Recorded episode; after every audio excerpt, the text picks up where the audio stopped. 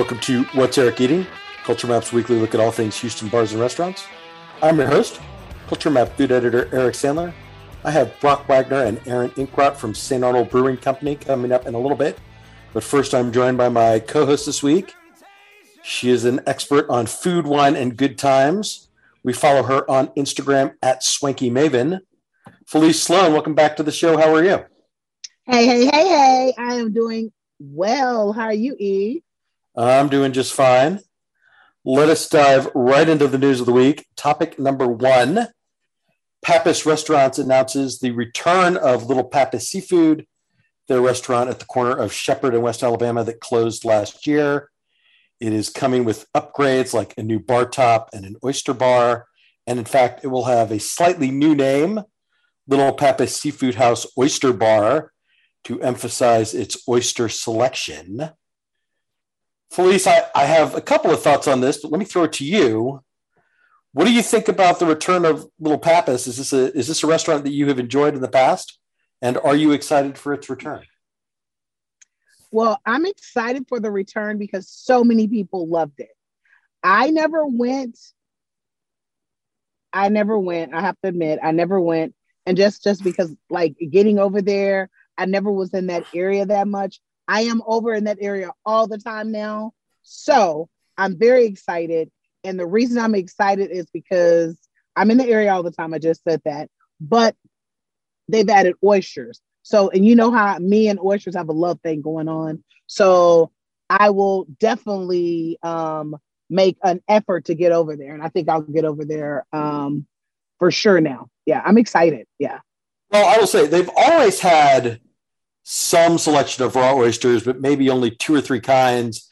And they had this marquee, and every now and then you'd be driving down Shepherd and you'd see like, you know, blue points, eight bucks a dozen or something like that. And it mm-hmm. would be mm-hmm. like, oh man, you know, start texting people like Papa says, Papa says, not just not just Gulf oysters, but like some fancy pants East Coast oyster on special it's like, are we going tonight? Are we going tomorrow? Like, we got to eat these before yeah. they run out. And, and then you would go and every table would have just giant trays of oysters, people chowing down on them. And you'd order the oysters, and the, the waiters would just sort of like, they're, they're very professional. So, but they would just be like, it's going to be a little bit like they're, they're, they're shucking them as fast as they can. It's like, no problem. Like I now, will see, wait. I would have made it to that. I would have made it to that and it seems like you did. And I don't ever remember getting that text message that you laid out. Oh, because you know I'm a East Coast oyster girl. So I'm listening to you, but I'm a little bitter right now. But go ahead, continue. Go ahead. Tough, but, tough, tough but fair. you know, and, and then the other thing I like about it is it's it's it, as the name says, it's little, it's small, yeah. it's intimate. It's you know, it can never get that crowded because it just doesn't have that much room. And so compared to, you know, some of the other options nearby, right? Like State of Grace is a little more upscale, a little more expensive. Eh, you know, great oyster program, but you know, sometimes I just want like fried shrimp and gumbo. You know, I want to I want right. to knock down a dozen oysters and then have fried shrimp and gumbo, and can't do that at State of Grace. So it's like, well, I can go to good company, you know, but that that tends to get super crowded. It's a little bigger restaurant you know. Acme Oyster, we had our experience there. I think kind of enough said, you know, wasn't wasn't everything that I kind of hoped it would be. Right. So it, it fits kind of in an interesting niche.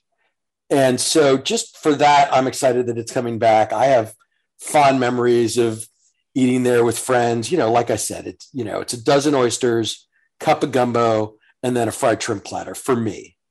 And that's, yeah, a, that's- a very satisfying not inexpensive meal, but like not but doesn't break the bank either. You know what I mean? Yeah, but it's a good like literally everything you just named, right? Like I like small and intimate. I like a small, intimate, quick and dirty. That's what I call it. Small, intimate. You just and you just listed it. That's a quick, dirty dozen oysters. Um, give me some shrimp, some gumbo, or something, and call it a day. And I'm happy. Yeah. Right. And then the other big upgrade is that Robert Smith, who's their corporate wine director, is stocking the the wine list with well, I, I according to their uh, their publicist, cool wines that he wants to drink when he's not working. So mm. I like the sound of that. European whites, lots of sparkling wines, and then some more acidic, lighter reds, you know, Pinot Noir and that kind of stuff. So I'm I'm into all of that because you know I'm not like a huge wine guy, but I do like you know bubbles or a Vermentino or something like that with oysters. They the minerality plays really well with it. So you know, give me all of those things, and and and we don't have to wait. You know, I we don't have to wait too long for this. They said they're going to start hiring in January, and then once they have everybody hired and trained, it'll open. So maybe into oh, January, maybe early February, but but we're you know a month it's away right or six weeks away. Yeah, yeah, it, it cool. won't be long. I like it. I like it. All right, let us move on to topic number two. Big news for hot chicken fans. Hattie B's, a restaurant from Nashville, has confirmed that they are going to open at the intersection of 18th Street and North Shepherd Drive in the Heights. Uh, this is this has been rumored for a while. You know, Hattie B's is uh, expanded from Nashville. They're in Montgomery, Alabama. They're in Atlanta. They've got a, a location in a Vegas food hall. So you know, they announced a, a Dallas location. So we we knew that this was coming, but now there's an address, ground up building. They're working with Michael Hsu from you know they've got an office in austin an austin an office in houston. They've done a, a, million projects.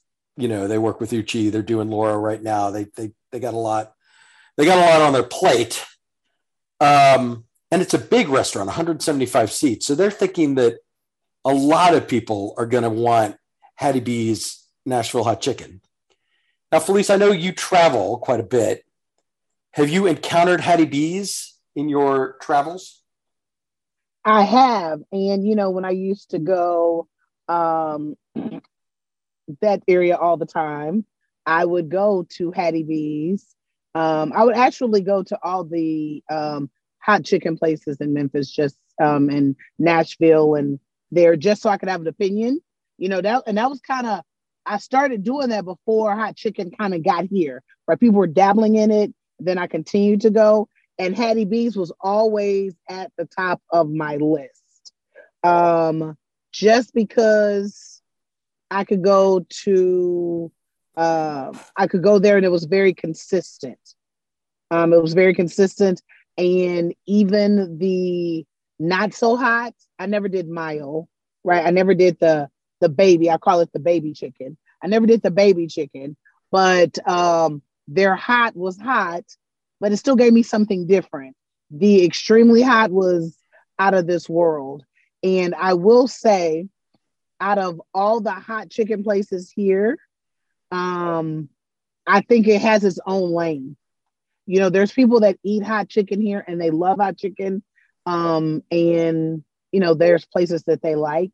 I think Hattie B's, they're like one of the originals, right? Like them and Prince's, like they're the original um, and ours just it's hot, but it just has a different, even if we're doing it, we do our take on it. I don't I don't think it compares. Nowhere here compares. Uh, a restaurant of 175 though, that's kind of uh I, you know, That's but, but that is them counting on. okay. That is well, right. It includes inside and outside. That they're counting on. A lot of people are going to want this hot chicken. That this this this trend, this wave of hot chicken that's sweeping the city isn't going anywhere. Uh, but that's that scary. Is, that's a little scary to me. That the restaurant being that big, I'm like, whoa. Uh, but you know, they didn't ask me. They didn't yeah. ask me because I would have told them, "Hey, do the patio." The that that's really big. Like, uh, are y'all gonna? What else are y'all gonna do? Are y'all gonna have a bar program there? Like that just seems really big for a chicken place. Well, they are going to have a really good deal. They are going to have a bar program. They're going to have the they're to have draft cocktails to go along with craft beer. So okay. so that is certainly true. They will have that. And I assume they'll do a whole bunch of to go just because it's 2021 and any kind of fast casual restaurant has got to have that be part of their model. You know, not having had Hattie B's, I you know, I've been I've been sort of struggling with the hot chicken thing. I like Mico's you know, I went to Dave's which is new from LA. They've got a location on Westheimer, a location in Midtown. I, I was kind of underwhelmed. I've been to Cook Shack a couple of times. I like Cook Shack okay. I've been to, I haven't been to Tumble 22 because it's all the way out in Vintage Park. That's that's too far for me for hot chicken. Yeah, so, I haven't tried that. I have to go there and try that to see before they get here. I have to try that. I went to Howdy. I, I thought it was fine. Like not not good. Like not not good enough to go back, but you know, not not bad. Just like eh, you know, yeah. I've tasted this. I've tasted this. I'm going to stick to Mico's and Cook Shack, which are my sort of current favorites.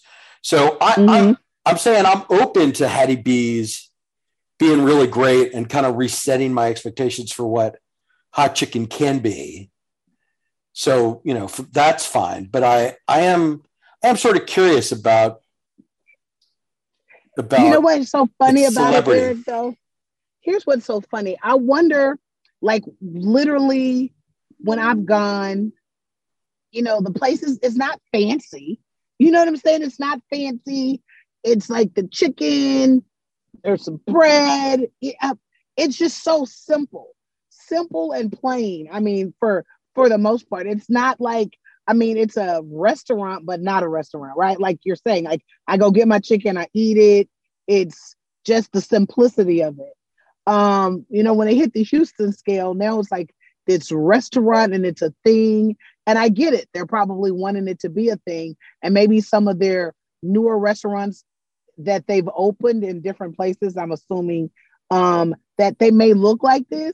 So I hope that they stick to the chicken and stick to what they do well and not try to play to this Houston crowd, if that makes sense.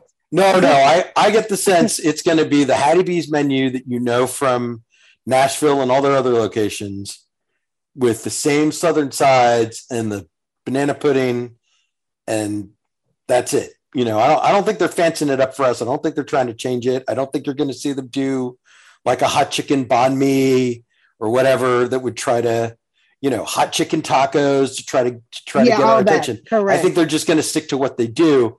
I, um, and of course, we have a long time. I mean, this isn't going to open until sometime in 2023 because it's ground right. up construction. You know, if you drive past the address right now, it's a parking lot. So they've got a lot of work to do. But this is this is one of those restaurants. It's kind of on that list of well, if I could have anything from out of town open here, what would it be? Right. Number one, of course, for me is Din Tai Fung, the, the dim sum restaurant. But somewhere on that, somewhere in that top 10 or 15, Hattie B's would be on that list. So it's coming. It's just going to be a minute. Yeah, I'm again, I'm I'm interested. They're definitely that size just concerns me. That's it. Like, you know, it's just really, really big and maybe they got a really good price. You know, we have like, hey, we have the spot. It's a great location. We'll give it to you for this amount of money. On normal days, it will be this amount. And but I'm saying that if, if that's the case, that's fine. But Houstonians, like sometimes certain places, we don't want it to be too big because now when I go in there, what happens is you know, you have a normal day, a normal crowd, and it appears empty, right? So I'm like, oh God, it must not be that good. That that there's no one in here. When in fact, you know, they probably maybe decent crowd. The restaurant's just big. So I mean, bigger's not always better. Right. I mean, that Gus's footprint, like on Washington, where it's really small and intimate, and they're always on a line. You know that that makes a certain amount of sense for a fried chicken restaurant to me. But you know, we're we're right. going to move on. We're going to move on. But I will, and obviously we'll see because I suspect they'll come into town, do some pop ups, introduce themselves, and then when you see the turnout for that, you'll get a sense of what they're really capable of. Yep. Okay. All right. Topic number three. Ah, yes. Houston Restaurant Weeks revealed a donation of about $933,000 in 2021, which is a lot of money that will help the food bank feed about 2.7 million people, which is great. But it's also the lowest donation amount in about 10 years. And, and I should say there's, there's a couple of reasons for that. First of all, It took place in August. You know, that was the height of the Delta variant. A lot of people made the choice to kind of lay low, stay home, not go to dine in at restaurants. And then the other thing is Houston Restaurant Weeks, in recognition of the fact that restaurants have been struggling, let them keep more of the money from each meal sold instead of giving it to the food bank. So there's a $49 menu. Most years that would be a $7 donation. This year it was a $5 donation. There's a $35 mm-hmm. menu. That's usually a $5 donation. This year it was a $3 donation. So you take all of that into account and you get, instead of a donation total around $2 million, you get a donation of less than $1 million. And so, Felice, I say that to say to you do you think that this indicates diminished interest from diners in Houston restaurant weeks?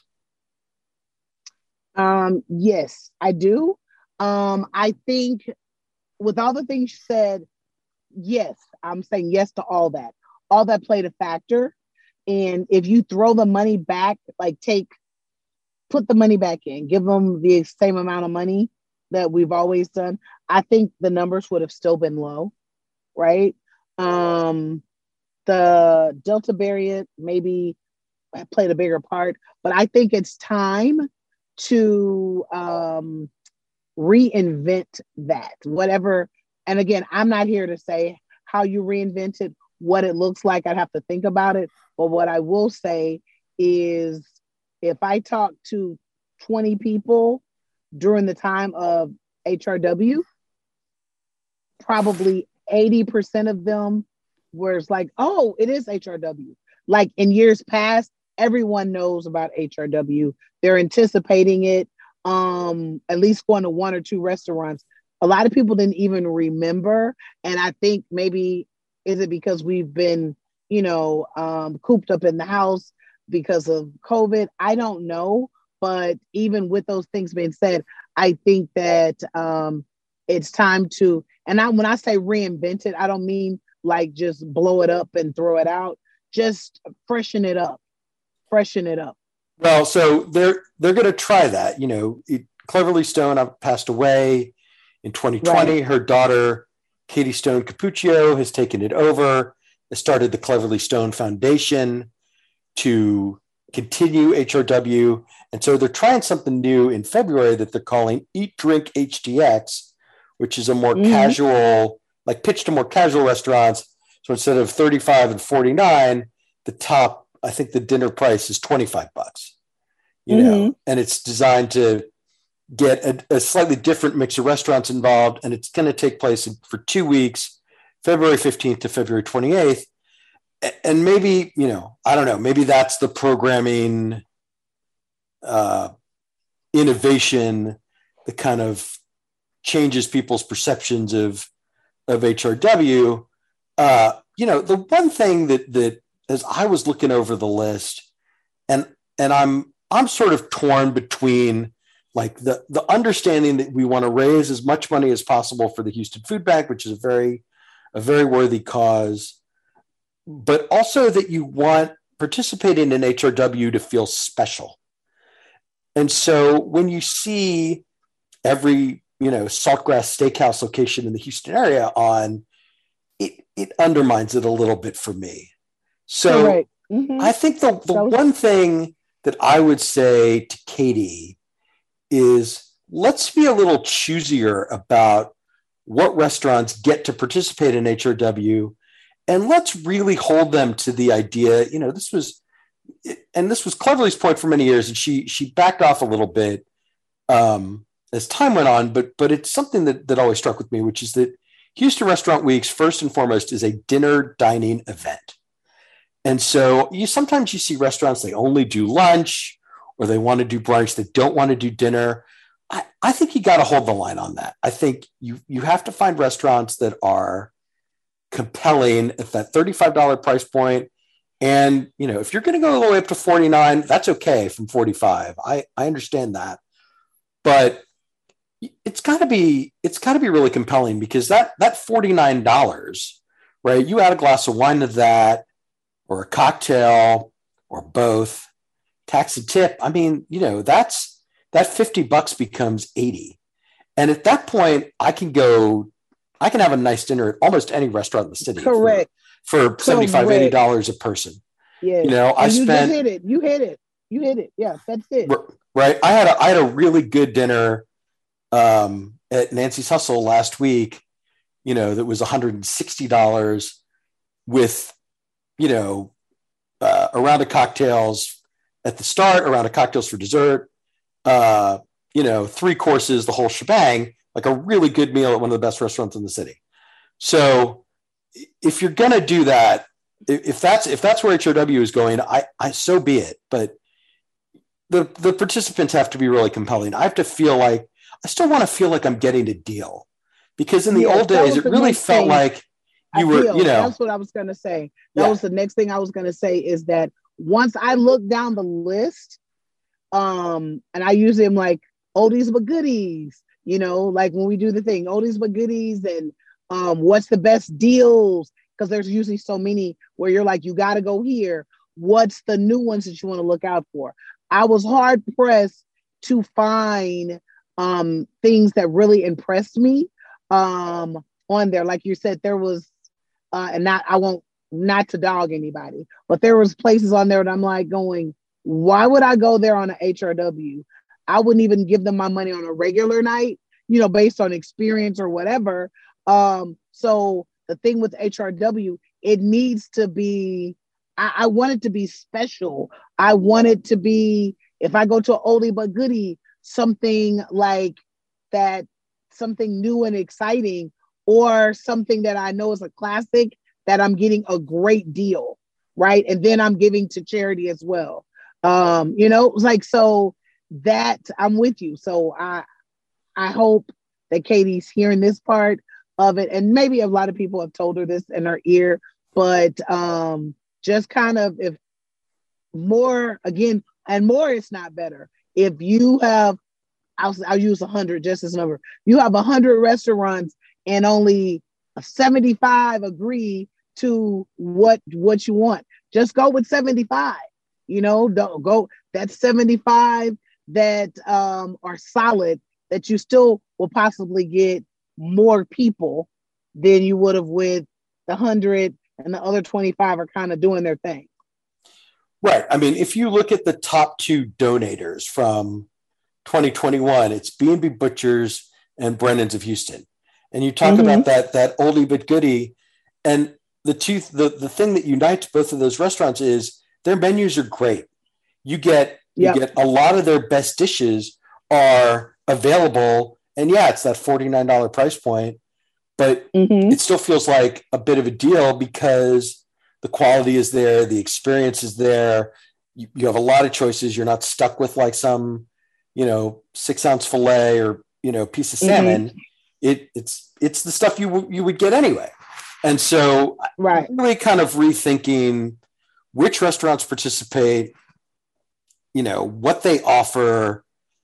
I think I think that's kind of the first step. And then and then maybe maybe it does mean a lower donation total. Maybe maybe there's only 150 restaurants that participate instead of Yeah. 250 or 300, but but make them all great and, Mhm. and and get rid of the Saltgrass. You know, I I mean Saltgrass. I went to Saltgrass Steakhouse dozens of times over the years with my father. It was a family favorite, but like it it it doesn't belong in HRW. Right. All right, Felice, I'm going to say that does it for the news of the week. We'll be right back with our restaurant of the week. Stick around.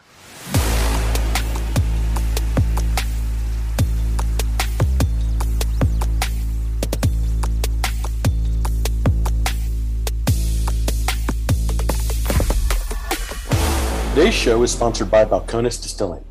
Balcones makes grain to glass whiskeys at their distillery in Waco. I could talk about all the awards they've won, or that they're one of the pioneers of the growing American single malt movement. Instead, I want to talk about flavor, specifically of their flagship Texas One single malt.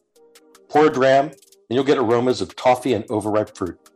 Take a sip and savor the silky texture and flavors like lightly toasted bread with butter and marmalade. The finish offers more of those coffee toffee notes with wood flavors that round it all out. Personally, I drink my whiskey neat, but you're welcome to try it with a little water or even in any classic whiskey cocktail. Look for Balcones in stores, bars, and restaurants across Texas. Try it. I think you'll like it.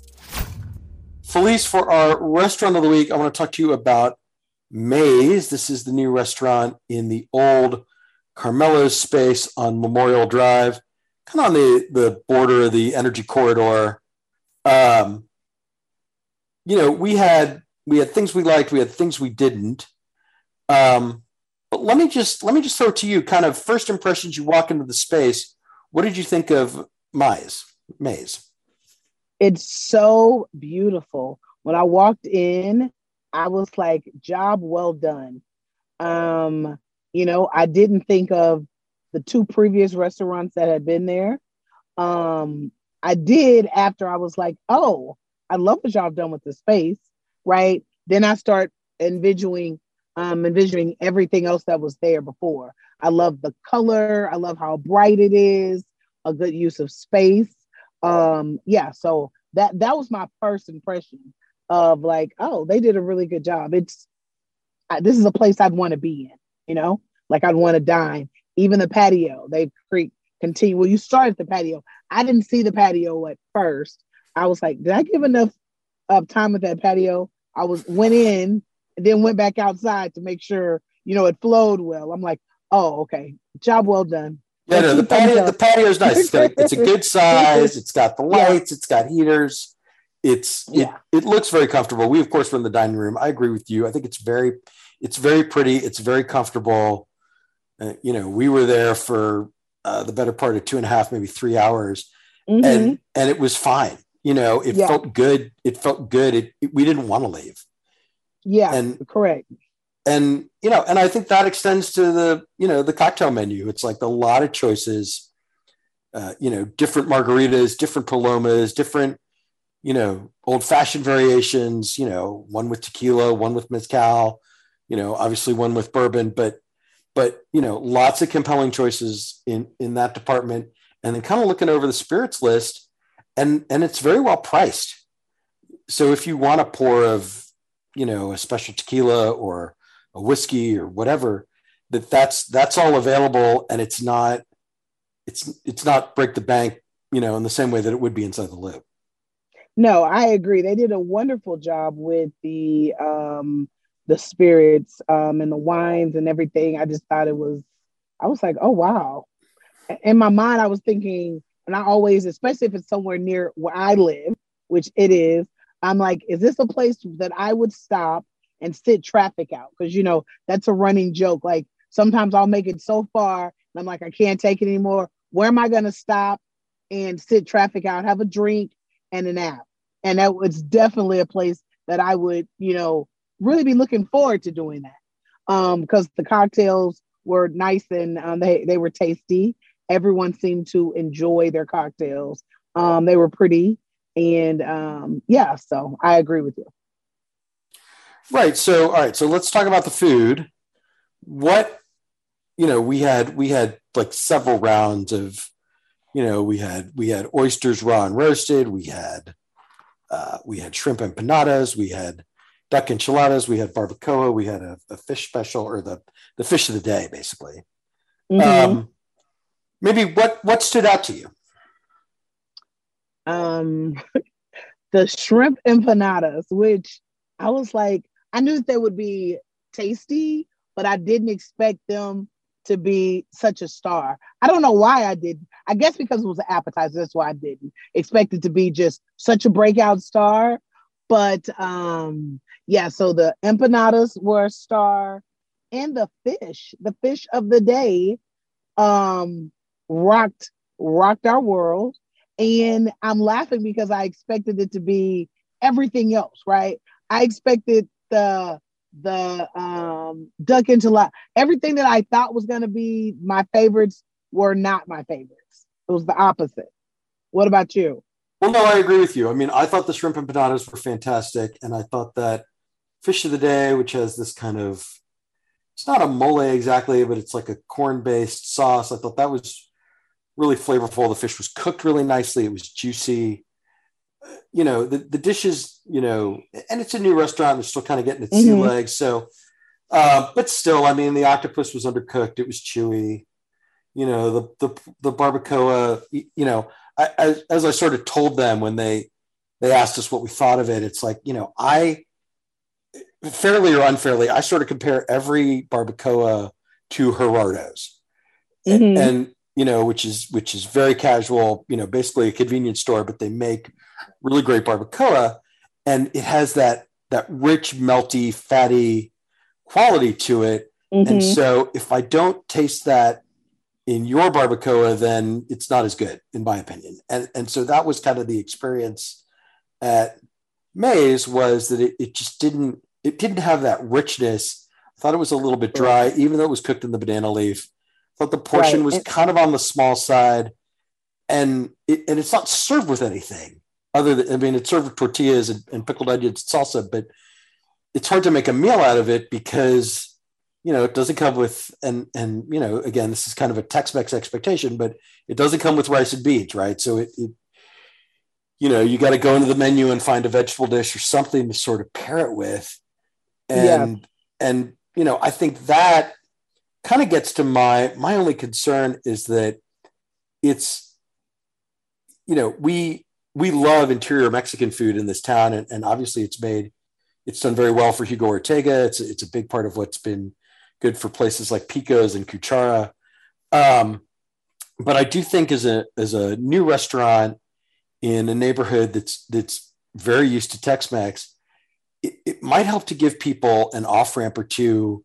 You know, you don't have to have fried shrimp tacos or beef fajita tacos, but but maybe you should have like a pork pastor or a carnitas or something that would be a little less expensive and a little more approachable but still consistent with you know a, a traditional mexican approach to cooking and and at the same time it's like give us the you know give us the side give us give us just a little bit more and so i i mean i think they're onto something and and i think you know chef fabian saldana who worked at mark's and was the executive chef at Xochi is obviously very talented and very experienced and he's working with Mark Cox, who is, you know, one of the legends of fine dining in Houston.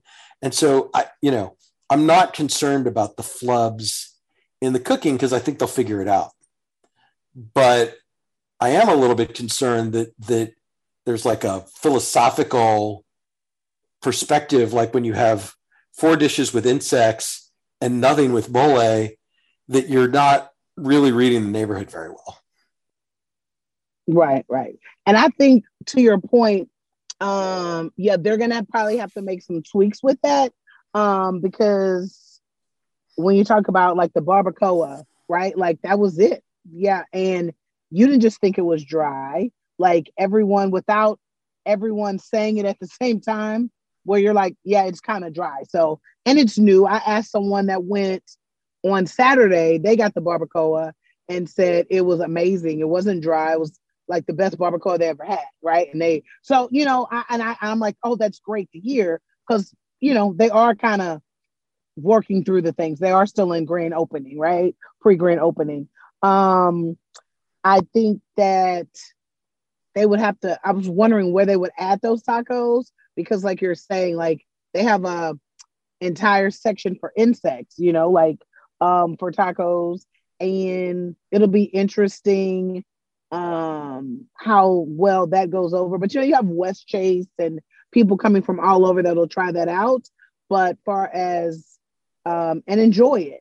But in the neighborhood, I think that they're gonna need to have a little bit more of like whatever they would consider a regular type taco, right? Like maybe add that to the appetizer portion of it um, and a couple more sides.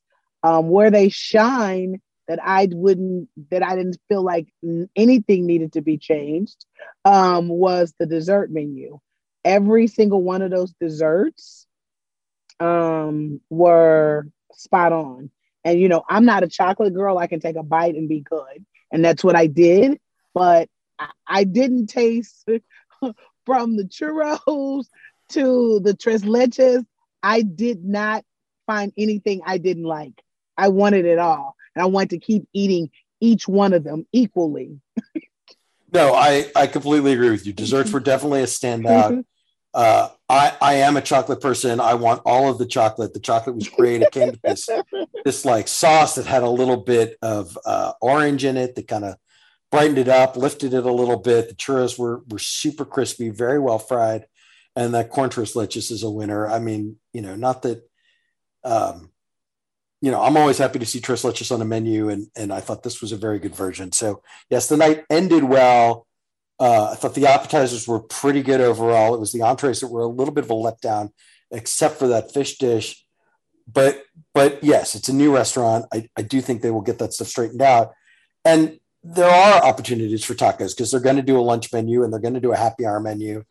And and so there are things that they could do that will make it a little bit more approachable for people who, you know, want they, you know, they they they know that it's not Tex-Mex, right? If they want Tex-Mex, they've got right. places they can go for that. But maybe they don't want to spend, you know, thirty dollars on on the barbacoa or whatever it is. So, uh, yeah, some some rethinking to do, some tweaks to make, but uh, I, I think I would happily go back to Maize. I, you know, I'll give them a a month or two to get their sea legs, and then I'd be happy to go back. What do you think?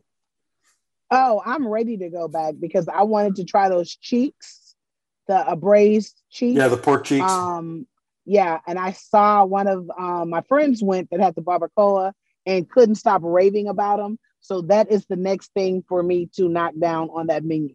Those those pork cheeks. Yeah. All right. Felice, that does it for our restaurant of the week. Thank you very much. Thank you, Eric. I'll talk to you next time.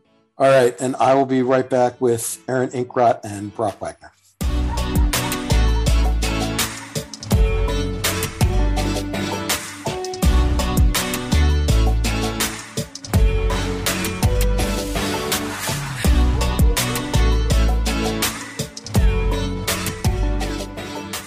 I am joined this week by the founder of St. Arnold Brewing Company and its new brewmaster. We start with founder Brock Wagner. Welcome back to the show. How are you? I'm good. How are you, Eric? Thanks for having us back. Thanks for being here. Aaron Inkrott, Blue Brewmaster. Welcome to the show. Thanks, Eric. Aaron, let me, well, Brock, actually, let me start with you. I, I mean, you you are the founder of St. Arnold, and you have been its only brewmaster until recently when you uh, promoted Aaron to that title. Why why was now the time for you to give up that to give up that role? Well, I, I have a twofold answer to that.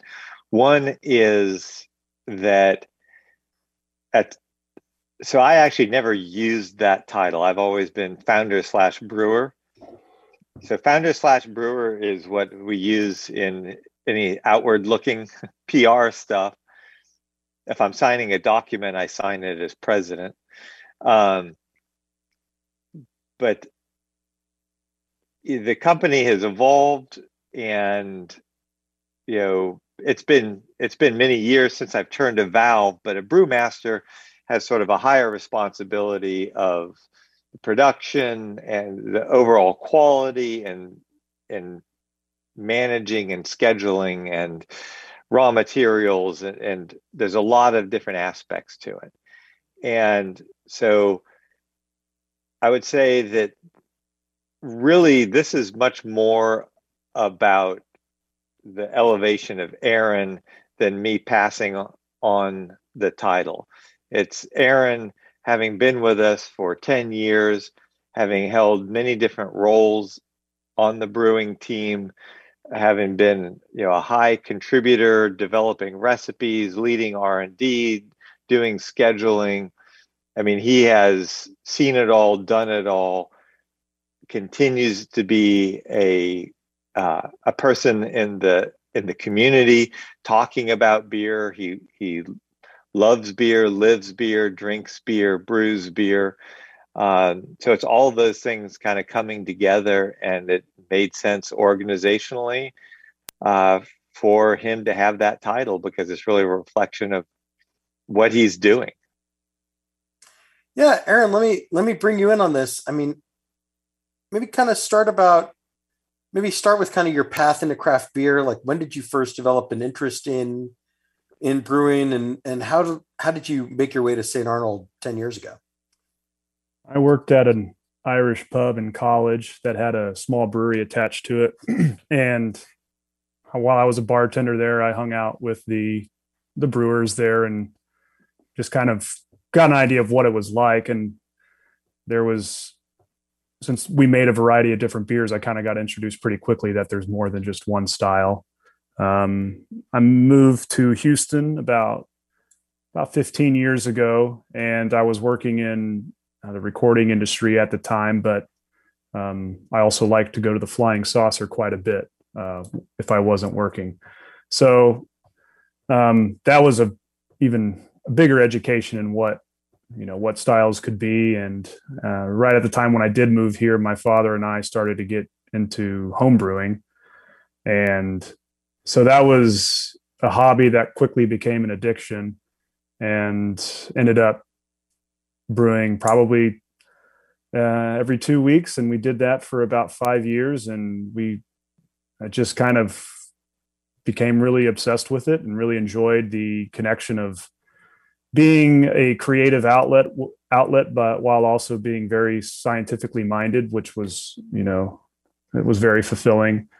Um, there was uh, st arnold was looking for a tour guide uh, at one point and I saw that as one avenue of trying to get a foot in the door. And I did that for about a year, year and a half. And then a position opened up to be a brewer. I applied, and uh, 10 years later, there it is.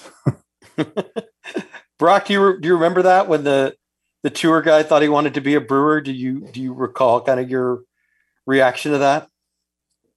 Um, yeah.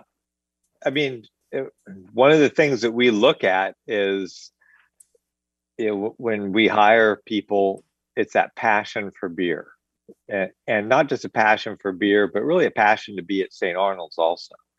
Um, you know, I think that we have such community around our brewery. You know, we're we love building community in the community, but it really starts at home. And I think for our culture, the best way to find people who really want to be a part of St. Arnold are the people who are already a part of St. Arnold.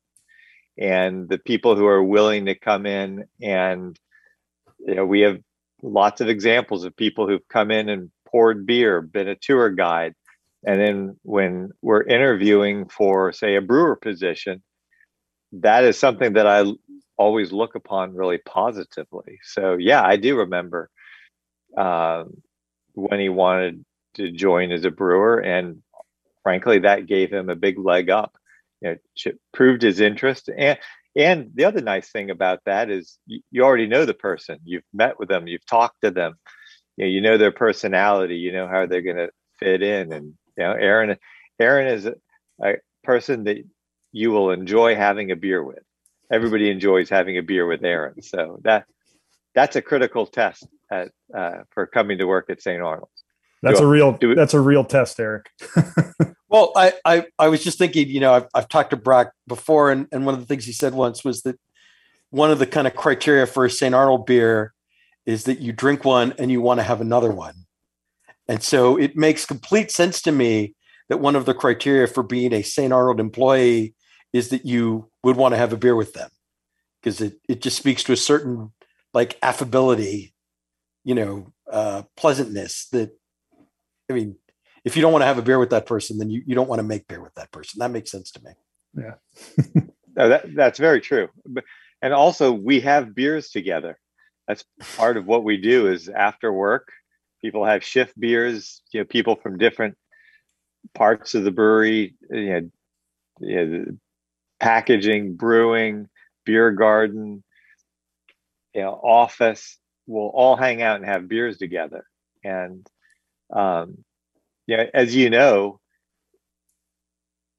you want to have beers with people that you want to have beers with. And if there's one person in the group that's kind of you know the negative person or whatever, everybody else goes home. I mean, it, it right, completely right. destroys the whole camaraderie that exists. So it it actually is an important test. It's somebody that you want to have a beer with.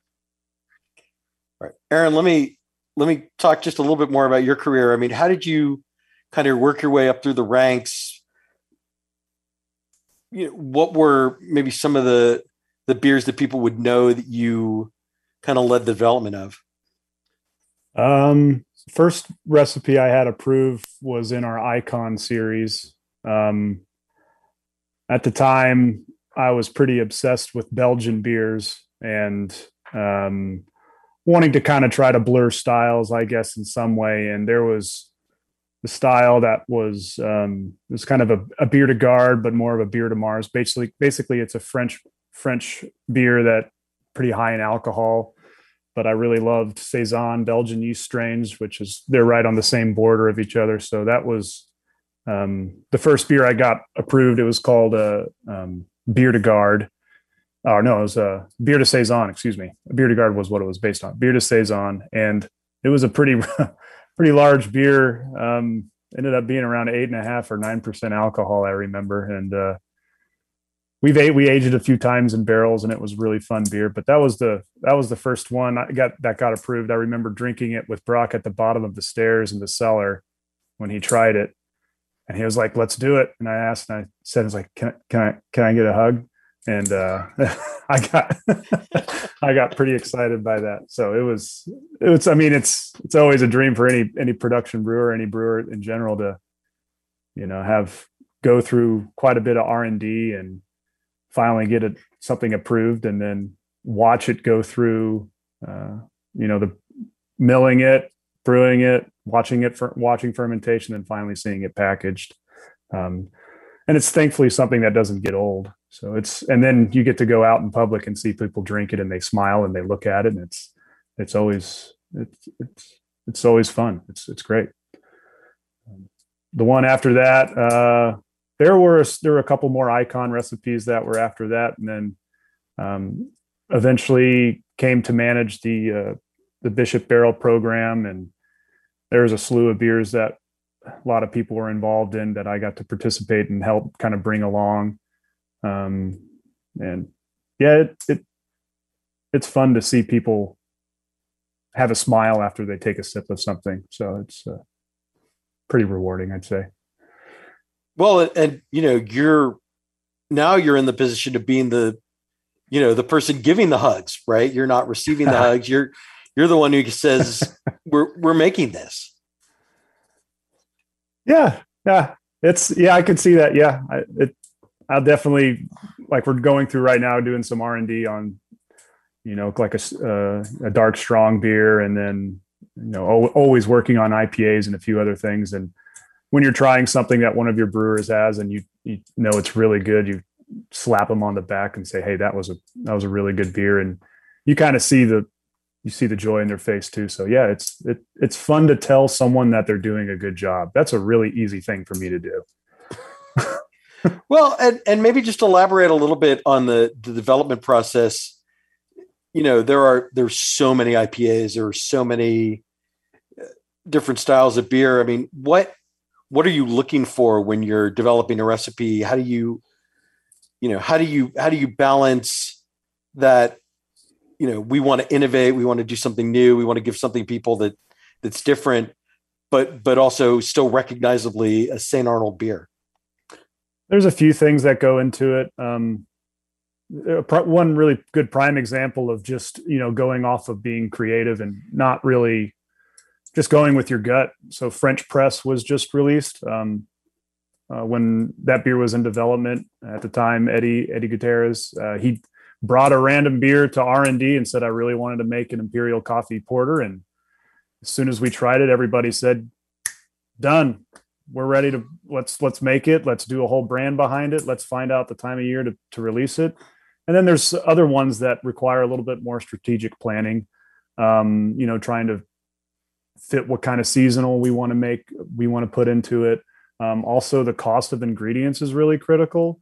Um, for example, one of my favorite base malts is very expensive, so you can't really put put a whole effort around a brand if it's not going to be a profitable beer. Um, so I think there's there's a variety of things that have to go into play there. It's what are your consumers looking for, what's exciting, and then also I got in this business to be a creative brewer, and that's what I still want to do. Um, and so you have to follow your inspiration just as just as much, I think. Well, so so let me ask you specifically. I mean, you know, you guys have done more of some of these trends recently. I mean, you're you're making a hazy IPA, you're making a seltzer. You know, when you when you come into a, a, a style that may be new to St. Arnold, like what are you? How do you how do you develop that recipe in a way that lets it stand out? Well, I I'd say quality is the is the foremost thing when it comes to St. Arnold. It that's what that's what I've always identified it when I when I when I started working here, and it's still what I identify as as of now, and that's what people expect more than anything. So, how can we make a unique product that's unique to St. Arnold? What what is what is the what is that unique character, and then also how do we make it high quality and consistently? So, for example, with the seltzers, it we we felt uh, we felt that we could create a unique spin on seltzers by using real fruit because um, pretty much all the seltzers that you see on a shelf are some type of natural or chemical extract for flavoring purposes. And as a brewer, I like to use real ingredients. So we kind of took that approach, and that's the approach that we went with Superfine. Um, for hazy IPAs, it's I think it, it there's such a big force in the industry right now that I think ignoring it would would be a detriment more than anything else. So how can you make it unique? How could we make it unique to St. Arnold?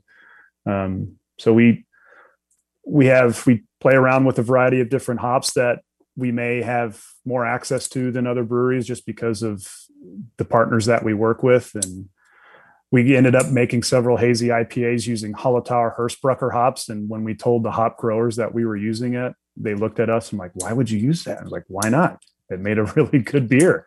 And it was mostly because they wouldn't even think to make a hazy beer with noble hops. So it, it's you just got to try it at least once and then it turned out pretty good so we just kept on doing it brock would you say that's one of the bigger differences from from sort of when you started st arnold and now is that the the variety of styles is broader uh, there are so many differences between when we started and now. I mean when we started there was no market for craft beer in in houston.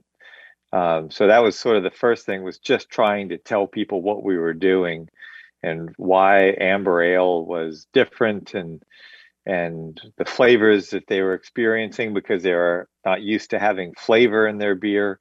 And um, you know that's why there there was very little innovation in the early years i mean between uh, for year-round beers we started with amber uh, in 1994, June of 94. About a month or two months later, we introduced Kristall Weizen. A year later, we introduced Brown Ale.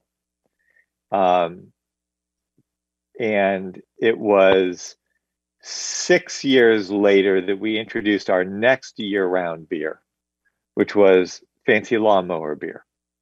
So, in our first you know, from 1994 to 2001, uh, we introduced a total of four year-round beers.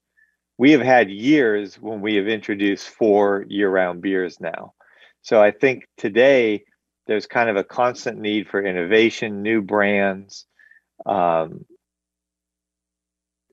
the uh, you know we're constantly you know we meet every single Thursday morning for r&d to go over to taste beers that are new beers that we're developing taste other beers in the market discuss strategy kind of all these things kind of come together uh, i should put the the caveat in those first uh, seven years or so we also developed our entire year uh, seasonal program so christmas ale oktoberfest summer pils um, Winter Stout all came out during that period also.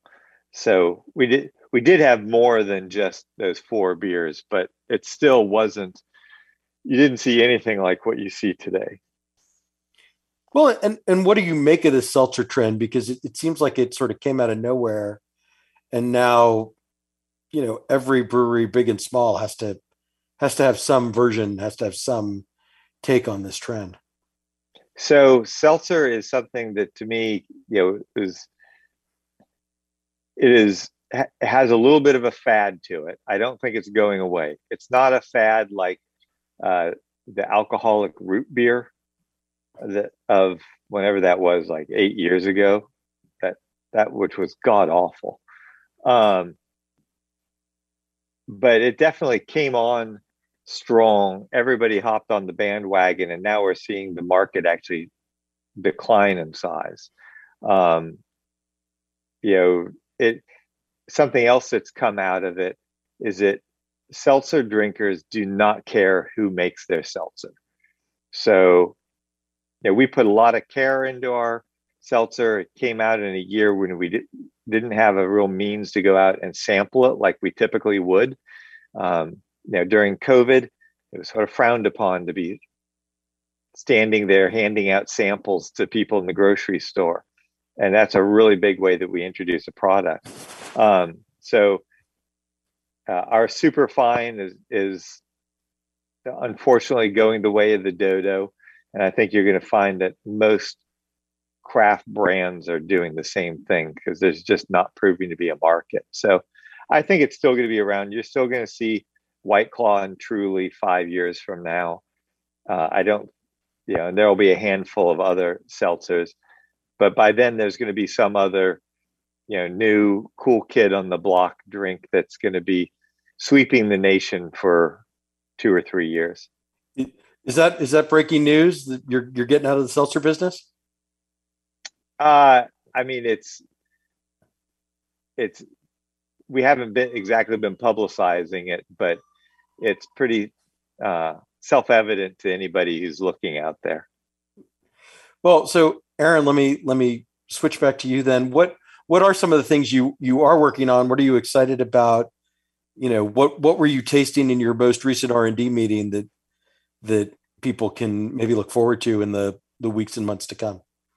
Something that will will live, outlive seltzers or IPAs. So IPAs, IPAs, IPAs. Um, West Coast or hazy or you know I I always look at art car as kind of being this hybrid of East meets West. Um, um, so we we we enjoy making a variety of different IPAs because um, there's always uh, new unique hops being uh, being produced up from the Pacific Northwest. Um, but uh, we try we were trying what we were you know trying some strong ales that are kind of inspired by barley wines and things like that um, yeah, that's kind of what we've been messing around with. What what is it about IPAs? Do you think that's made it such a staple for for craft beer drinkers? That is kind of, I mean, maybe it's it's not exactly how all breweries are judged, but but you certainly have to be. It, it's a style that you have to not just not just have one or two, but you have to be really invested in. It seems like. Uh, I think for me it was well 1980, the pale ale was introduced, um, and it had you know bitterness and flavor that consumers weren't familiar with. And then, what would you say, 10, 15 years later, the American IPA was getting very popular, and it was just hops are just a big flavor driver. And I think the issue of just making very you know malt driven beers, which were you know kind of the focus while back was that malt can tend to be cloying and i think hops can just can just provide a little bit more depth uh, to a beer in itself and uh, so and hop again hop growers keep making unique hops that just you know not just pine or or citrus citrus fruits but also you know tropical fruits and um, of and just a variety of different flavors that you would just be surprised that would come out in a beer typically. So floral, spicy. I mean it, and it pairs really well with food. IPAs go very well with food, and I think that uh, helps as well. you know, yeah, I th- yeah. I was going to say that I think that brewers have gotten creative and better about how they use hops discovered how to really bring focus on the oils and the the flavors that are in the hops, not just the bitterness. And then as brewers were doing that and some of those beers were becoming popular, hop growers were further incentivized to develop hops that had new and interesting flavors and more intense oils in them. And I think all of that has led to kind of just a whole discovery from the brewers. And then the drinkers have all benefited and the feedback has been hey we like these. These are good. Um yeah i mean let me let me shift gears just a little bit to to another trend that seems to be popping up with some craft breweries which is opening a companion distillery. Is that is that something that interests you at all? Do you do you see alcohol as being part of your offerings in the future?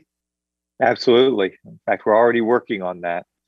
Uh, in fact all aaron led all the brewers on a little field trip on friday to go sample uh, some of our oldest whiskeys whiskey has been in the barrel now for just over a year so we started uh, gosh, close to two years ago, playing around with um, on a very small still that we had purchased but had never set up or licensed. We sold it for a dollar to uh, Gulf Coast Distilling to have that, let them set it up and license it, and then we could go over and and play on it. So we've been playing on that, working with different washes that we would make at the brewery and take over there. Um, so our, we've been very focused on on uh, fermentation and what what were our the basic wash recipe, plus playing with different barrels and chars and toasts and um, we, we seem to be zeroing in on on what we really like and and are starting to do a little bit of scaling on that. Well, Aaron, I mean, talk to me a little bit about making whiskey. I mean, what's that been like for you and and what are you learning? I mean, how is it how has it been different than brewing beer?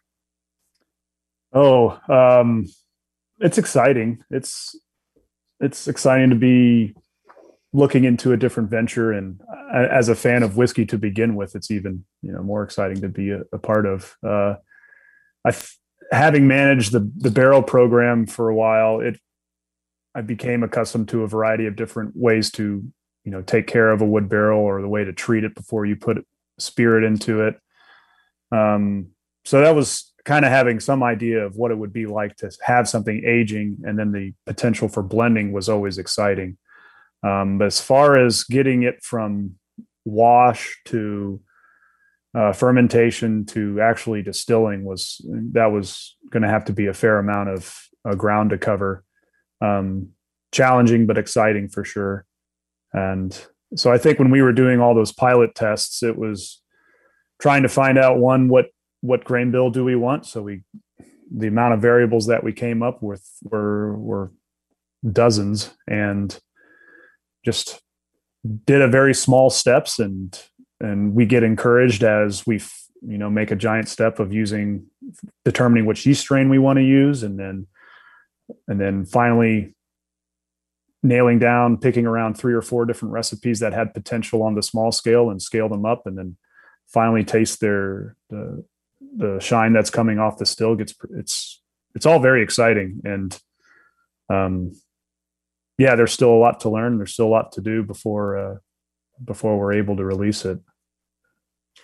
I mean how long would you would you age something like that? Typically like three years right? It's kind of the I think we're in the two, three year range, maybe. Yeah, ask ask us in two, three, four, five years. yeah, it, yeah. Th- there's a certain element to it of, uh, like I've always said with beer, it's like we don't act, when you've got a tank of beer fermenting. It's like we don't tell the beer when it's done; it tells us.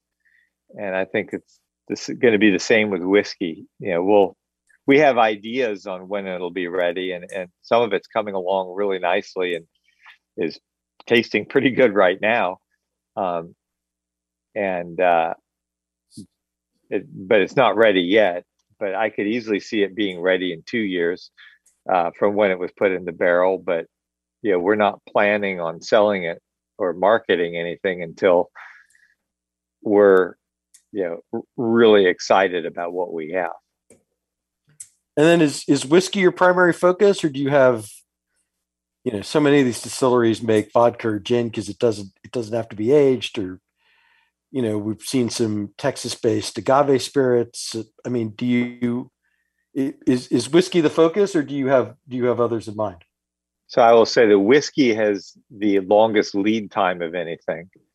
Um, but we have some other things that we want to play with uh, that beyond whiskey. So we're working on those things, but I could tell you, but then we'd have to kill you. So I, I don't. well, yeah, let's let's not do that. I, you know, I'd like to. This is this is uh, you know, I'd like to. This is podcast episode two twenty one. So I'd like to. I'd like to make it to two twenty two if at all possible. That that sounds like a good goal. Uh, but yeah, no, I mean it's a pretty exciting area, and a, you know culturally we're set up to really develop recipes and you know, we have you know our we hang our hat as aaron mentioned earlier on excellence and quality. And you know the, it's fun to take that and apply it to other other things. And it's also nice to be doing things where like we can play with it a little and if we get something we love we will run with it. And if we play with something and you know we're like yeah it's good enough or it's okay we don't have we don't have to get, you know take anything to market. We we already have a nice little company going. Um, so it's not like if you have a bunch of investors and you've just built something and you know you need to have revenues and you got to do something. We're kind of playing with this out of out of our own cash flow and having a lot of fun. It certainly sounds like it. I how do how do I get invited to the the Thursday R and D tasting meetings? That's that's what I want to know. Uh, let me let me ask you about Aaron. Let me ask you about one other thing, which is you know you said that one of the ways you kind of got into craft beer was by going to the Flying Saucer and drinking a lot of craft beer. And I kind of look around at the bar scene and and I see that the Ginger Man closed and and Haymerchant is closing at the end of the month and and so I, I kind of wonder if the, the craft beer bar as a concept is maybe waning at the same time that that it seems like a lot of the conversation about where to drink craft beer is at breweries like St. Arnold and and all these little you know neighborhood breweries that have popped up in the last 5 years or so that that don't really necessarily want to distribute to bars or or be in stores uh, that you know that you have to go. There's something about you kind of have to go to a brewery to experience it. Um, so so let me just ask you, kind of, what are your thoughts on the current state of the craft beer and bars and and and kind of how you think people encounter your products? Oh, I, I think you said it. I mean, trends are going to where a majority of the breweries that are opening nowadays are tiny tap rooms, uh, neighborhood pubs um, for people to you know experience their beers directly and that way they can you know take the profits over the table rather than distributing it elsewhere um i think it's in some ways it's i think it's unfortunate because a lot of my favorite experiences of my beer education were going to some of my favorite beer bars across the country like not only the flying saucer but Falling Rock, rest in peace, out in Denver, Colorado, and um, and then the Toronado out in San Diego and uh, San Francisco. It's like those were, you know, great gathering places for getting, you know, 50, 60, 70 different beers on tap from all over the world. So um, I think there's the concern. there is one marketing way of, you know, beer is better fresh and better from the source. But you know, a lot of those large beer bars, like you know, Flying Saucer, they're the people who manage those places, like ASA, they they ensure that they're getting the highest quality product as best possible for their customers. So it's, um, I think it's unfortunate, um, but it seems that's the way the trend is going. Yeah, it. yeah, I think that it's a reminder that everything changes, and to survive, you know, you have to be innovating and evolving. Um, I mean, you certainly see it in restaurants. Uh, I don't think it's any different in craft beer. Um, and everybody kind of wants to things to sort of just stay as they are, but that that isn't how how things work and how uh, you know you can call it capitalism to blame. Um, everybody's out, you know, people are opening new new things with new ideas, and it's a it's a competition of ideas, and sometimes new new ideas come along, and yeah, I think the tap room really, yeah, the fact basically you are seeing uh, breweries open as essentially just bars. They are craft beer bars. That's but they only serve their their own. And you could say it's almost a throwback to probably how you drank beer 500 years ago. You probably were drinking it from places that made it themselves. There wasn't a lot of beer distribution going on 500 years ago.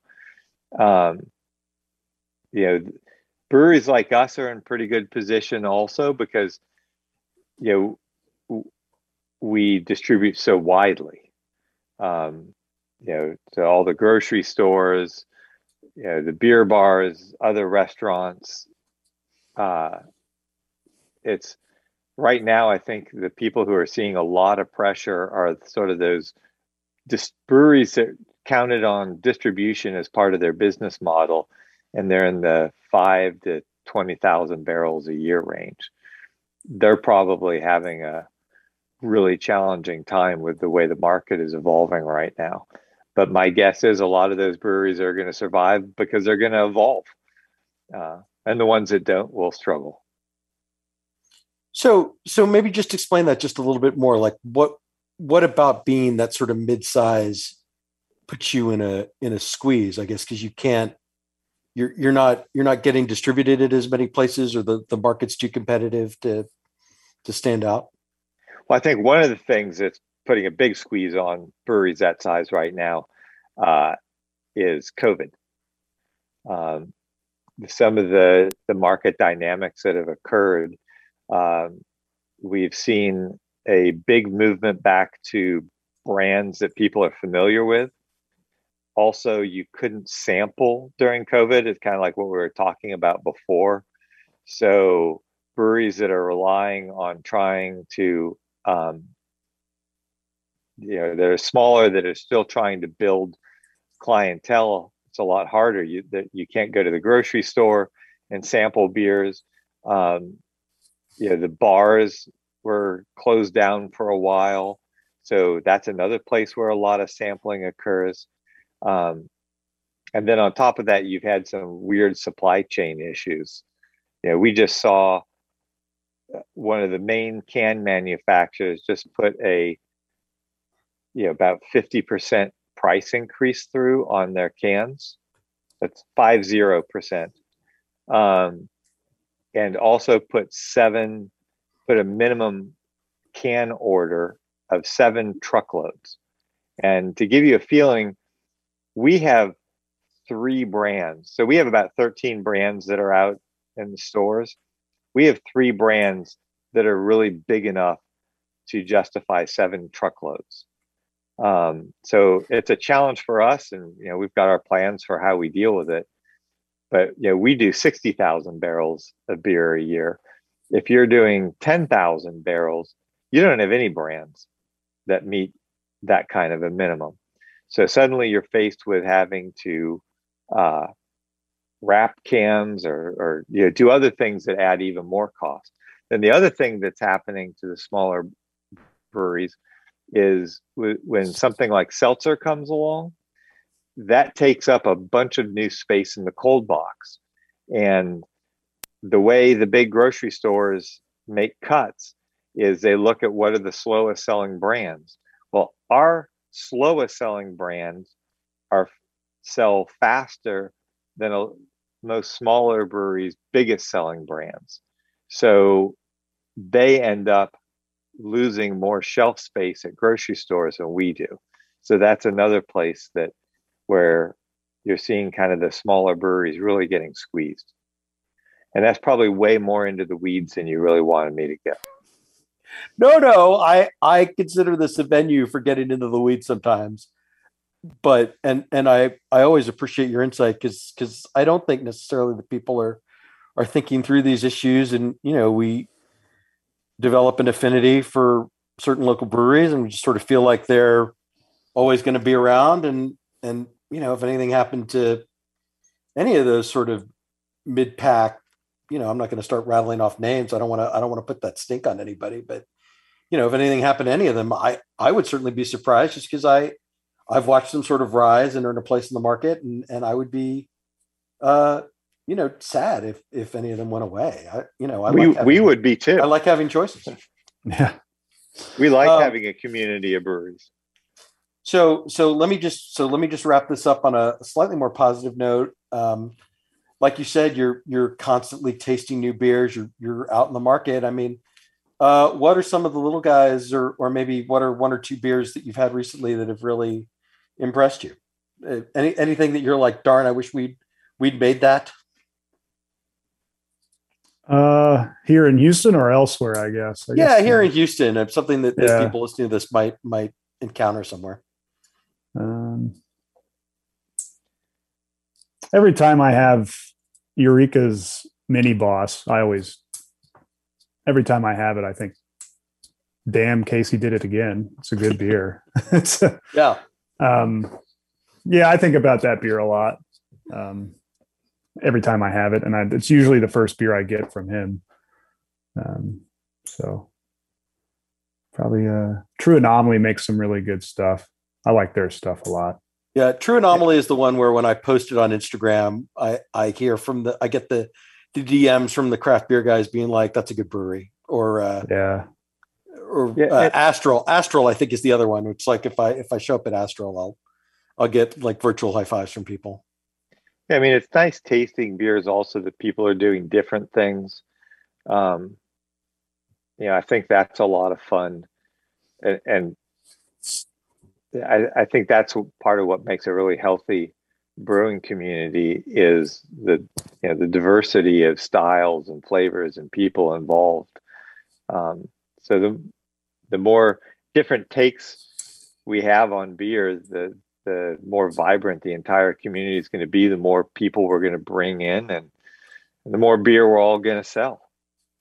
And then we and then we get to keep our jobs, which is always good because we, or or otherwise we'd have to go do real jobs, and that would suck. Yeah, as as someone who doesn't have a real job, I share that sentiment. I I'm completely unqualified to work in the real world anymore. I I, I can only keep doing this. Well, you seem you've been doing it for a long time and doing it well, so you're clearly doing it the right way. Well, thank you. I appreciate that's very kind of you. I, we say the same thing about St. Arnold. You've been doing it for a heck of a long time at this point. You're coming up on 30 years. Yeah, the beard is fully gray now, and there's less hair. Um, Aaron, you have any uh, final thoughts before we wrap this up? Uh, I'm just very thankful to be a, you know, still with St. Arnold and looking forward to the future, of course. And it, um, appreciate the opportunity to talk about it on your show. Well, well, thanks for coming. Uh, I think I'm going to skip the lightning round. We've run a little bit long, but Aaron, why don't you give us your your Instagram and and kind of let people know how they can keep up with everything that's going on at St. Arnold. Uh, they can find me my first and last name, Aaron Inkrott, A A R O N I N K R O T T. And uh, yeah, I'd like to post all things beer related and sometime my kids. So there it is. and baked and baked goods. I make a lot of pies. So Yeah, you, you'll see some some uh, mouth watering pies show up on his feed. And of course, starnold.com for all the latest St. Arnold news. And uh, I find subscribing to the newsletters very helpful. I'll put in a plug for the the St. Arnold Army uh, missives. They're they're a good way to keep up with everything happening at St. Arnold. Thank you for that. All right, gentlemen, thank you so much. thanks, Eric. All right, thanks, Eric. Look forward to episode two two two. You can follow me on Instagram at Eric Sandler. Keep it locked on culturemap.com for all the latest Houston bar and restaurant news. Thanks so much for listening. I'll be back next week.